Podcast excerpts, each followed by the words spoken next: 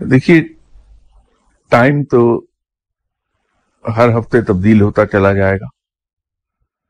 हर मौसम और मकाम के साथ ही वो तब्दील हो जाएगा टाइम तो मैं अगर आपको कोई वक्त बताऊँगा तो कतई तौर पर गलत हो जाएगा।